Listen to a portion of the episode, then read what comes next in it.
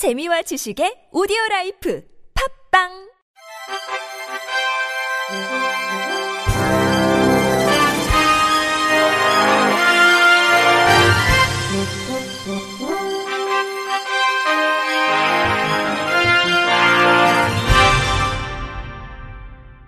청취자 여러분 안녕하십니까? 6월 30일 수요일 KBAC 뉴스입니다.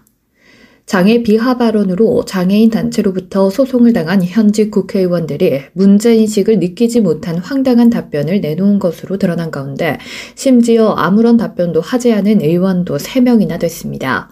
장애우 권익문제연구소는 지난 장애인의 날 최근 1년간 장애인 비하 발언을 쏟아낸 현직 국회의원 6명과 국회의장을 상대로 장애인 차별 구제 소송을 제기한 가운데 원고 1인당 100만 원의 위자료와 함께 비하 발언을 한 의원에 대한 징계권 행사, 국회의원 윤리실천 규범의 장애인 모욕 발언 금지 규정 신설도 함께 요구했습니다.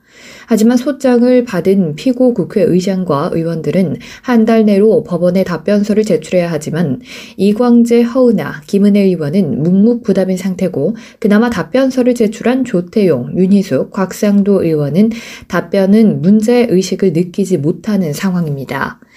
제출 기한을 넘겨 뒤늦게야 답변서를 제출한 박병석 국회의장은 사법상 권리 내지 법률 관계에 관한 다툼이 아닌 경우 이를 민사 소송을 통해 구하는 것은 소의 이익이 없어 적합하지 않다고 봤고 또 국회의장에게 원고들이 청구하는 바에 따라 징계권을 행사하거나 국회의원 윤리실천 규범을 개정할 의무가 있다고 보기도 어렵다고 했습니다. 이 같은 답변서에 대해 연구소는 국민의 대표자들이 장애인들을 만화나 동화 속 가상개체, 그리스 신화에 나오는 아홉 개의 머리를 가진 히드라와 같이 여긴다는 사실은 경악스럽고 참담하게 그지없다고 분통을 터뜨렸습니다. 또 더구나 성의 있는 답변으로 비하 발언에 상처받은 장애인들을 위로하고 먼저 적극적으로 개선을 위해 나설 것으로 기대했던 국회의장마저 법적 의무가 없다면서 외면하고 말았다고 지적했습니다. 이어 의원들의 반복되는 장애 비하 발언이 그들의 변명처럼 실수 차원이 아니라 그들의 인식 그 자체임을 알게 된 이상 국민의 대표자들의 그러한 인식부터 바뀌지 않는다면 대한민국 장애인의 인권은 한 발짝도 나가지 못한다는 사실을 직시해야만 한다고 경고했습니다. 장애인 기업 종합지원센터가 어제 센터 2층 강당에서 장애인 예비 창업자들의 성공적인 창업을 위해 다섯 개 교육기관과 업무 협약을 체결했습니다. 이번 협약을 통해 각 기관이 보유하고 있는 인프라와 자원을 활용해 온 오프라인 창업 교육, 장애인 기업 육성 사업 연계 및 홍보, 우수 예비 창업자 발굴 육성을 위한 협업 프로그램 운영 등 다양한 분야에서 장애인 창업을 위한 협력 기반을 마련했습니다. 교육 콘텐츠는 스마트팜, 드론, 식용곤충, 안마원, 3D 미디어 분야입니다. 장애인 기업 종합지원센터 서기영 이사장은 장애인 맞춤형 창업 특화 교육 프로그램을 통해 장애인 예비 창업자들이 창업 역량을 증진하고 교육 수행 기관이 가지고 있는 우수한 자원을 활용한 창업 모델을 확산해 다양한 일자리를 창출해 나갈 것을 기대한다고 말했습니다. 대한장애인체육회가 어제 체육계 공공기관 국민체육진흥공단, 대한체육회, 한국체육산업개발 주식회사, 태권도진흥재단과 체육계 청렴 윤리 인권 보호를 위해 공동 실천 협약을 체결했습니다. 이번 협약은 문화체육관광부 산하 5개 체육계 공공기관의 실무 직원들로 구성된 체육계 혁신협의체 제안으로 추진돼 포스트 코로나 시대에 맞춰 5개 기관장이 비대면으로 협약에 참여했습니다. 이에 따라 다섯 개 기관은 청렴 윤리, 인권 보호, 공동 실천 협약 체결을 시작으로 청렴 윤리 인권 보호를 위한 기관 순회 청렴 캠페인, 청렴 인권 웹툰집 제작 및 홍보, 청렴 다짐 SNS 릴레이 등을 추진할 예정입니다. 또 각 기관의 청렴 윤리 및 인권 관련 우수 정책을 공유하고 문제점을 점검해 나가는 등 구체적인 활동을 협력해 나갈 방침입니다. 대한장애인체육회 정진원 회장은 국민이 체육계를 바라보는 시선 속에 인권 침해나 폭력이란 단어가 떠오르지 않도록 같은 분모를 가진 체육계가 협력해 체육계의 문화를 clean으로 바꾸고 확산할 수 있도록 노력하겠다며 실천적 의지를 나타냈습니다.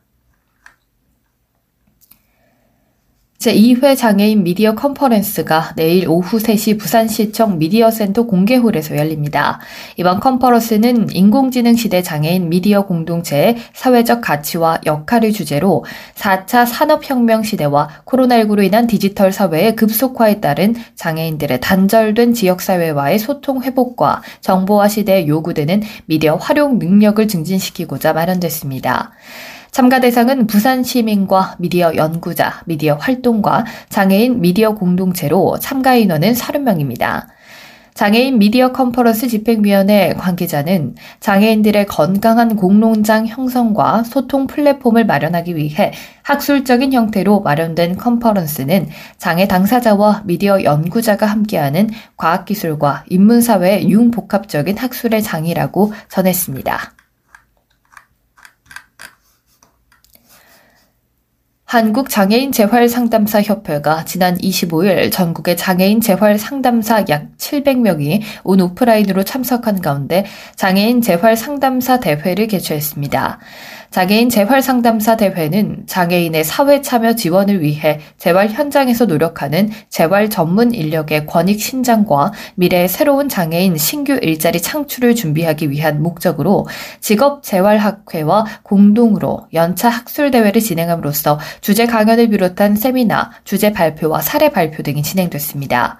일부에는 장관 표창 등을 포함한 장애인 재활 분야 유공자에 대한 시상이 진행됐고 2부는 직업적 장애 장애 도입과 장애인 일자리 확대 방안이라는 주제로 서울대학교 김동일 교수의 장애 등급제 폐지에 따른 직업적 장애 도입과 과제, 강원대학교 전동일 교수의 4차 산업혁명 시대 중증 장애인 일자리 확대 발제로 활발한 토론이 진행됐습니다. 이어 장애인 고용 서비스 지원을 위한 근로 지원인과 직무 지도원 역할 정립, 코로나19 이후 장애인 일자리 변화라는 주제로 단국대 정현수 교수, 한국장애인 고용공단의 전미리 팀장의 자유 발표로 코로나로 인해 업무 수행에 어려움을 겪고 있는 장애인 재활 상담 분야가 나아가야 할 방향성을 제시했습니다. 협회는 이날 포스트 코로나 시대와 비대면 사회에 대비하기 위해 한국장애인복지시설협회, 한국직업재활학회와의 업무 협약 체결을 통해 장애인 재활 상담 분야 온라인 교육 플랫폼 구축 사업 등 장애인 재활 상담사의 전문성 제고 및 자질 향상을 위한 다양한 사업을 전개해 나가기로 했습니다. 박경순 협회장은 코로나19 사태와 4차 산업으로 인한 비대면 사회를 맞이하게 됨에 따라 장애인 재활 상담 서비스 접근 방식에 대한 변화와 혁신을 위해 다양한 방식의 교육 사업과 자격 관리 체계 구축, 장애인 지원 프로그램 증대 등의 사업의 개발로 회원들의 역량 강화와 복지 증진뿐만 아닌 협회가 지향하고자 하는 장애인들의 사회 통합 실현을 위해 협회로서의 역할을 다할 계획이라고 말했습니다. 끝으로 날씨입니다. 내일은 맑은 하늘을 보이면서 무더위가 심해지겠습니다. 내일 아침 최저 기온은 18도에서 22도로 오늘과 비슷하겠고 기온이 빠르게 오르면서 출근길에는 20도에서 26도로 수도권은 25도를 넘는 곳이 많겠습니다. 낮 최고 기온은 내륙을 중심으로 30도를 넘어 전국이 덥겠습니다. 이상으로 6월 30일 수요일 KBIC 뉴스를 마칩니다. 지금까지 제작의 이창훈, 진행의 박은혜였습니다. 고맙습니다. KBIC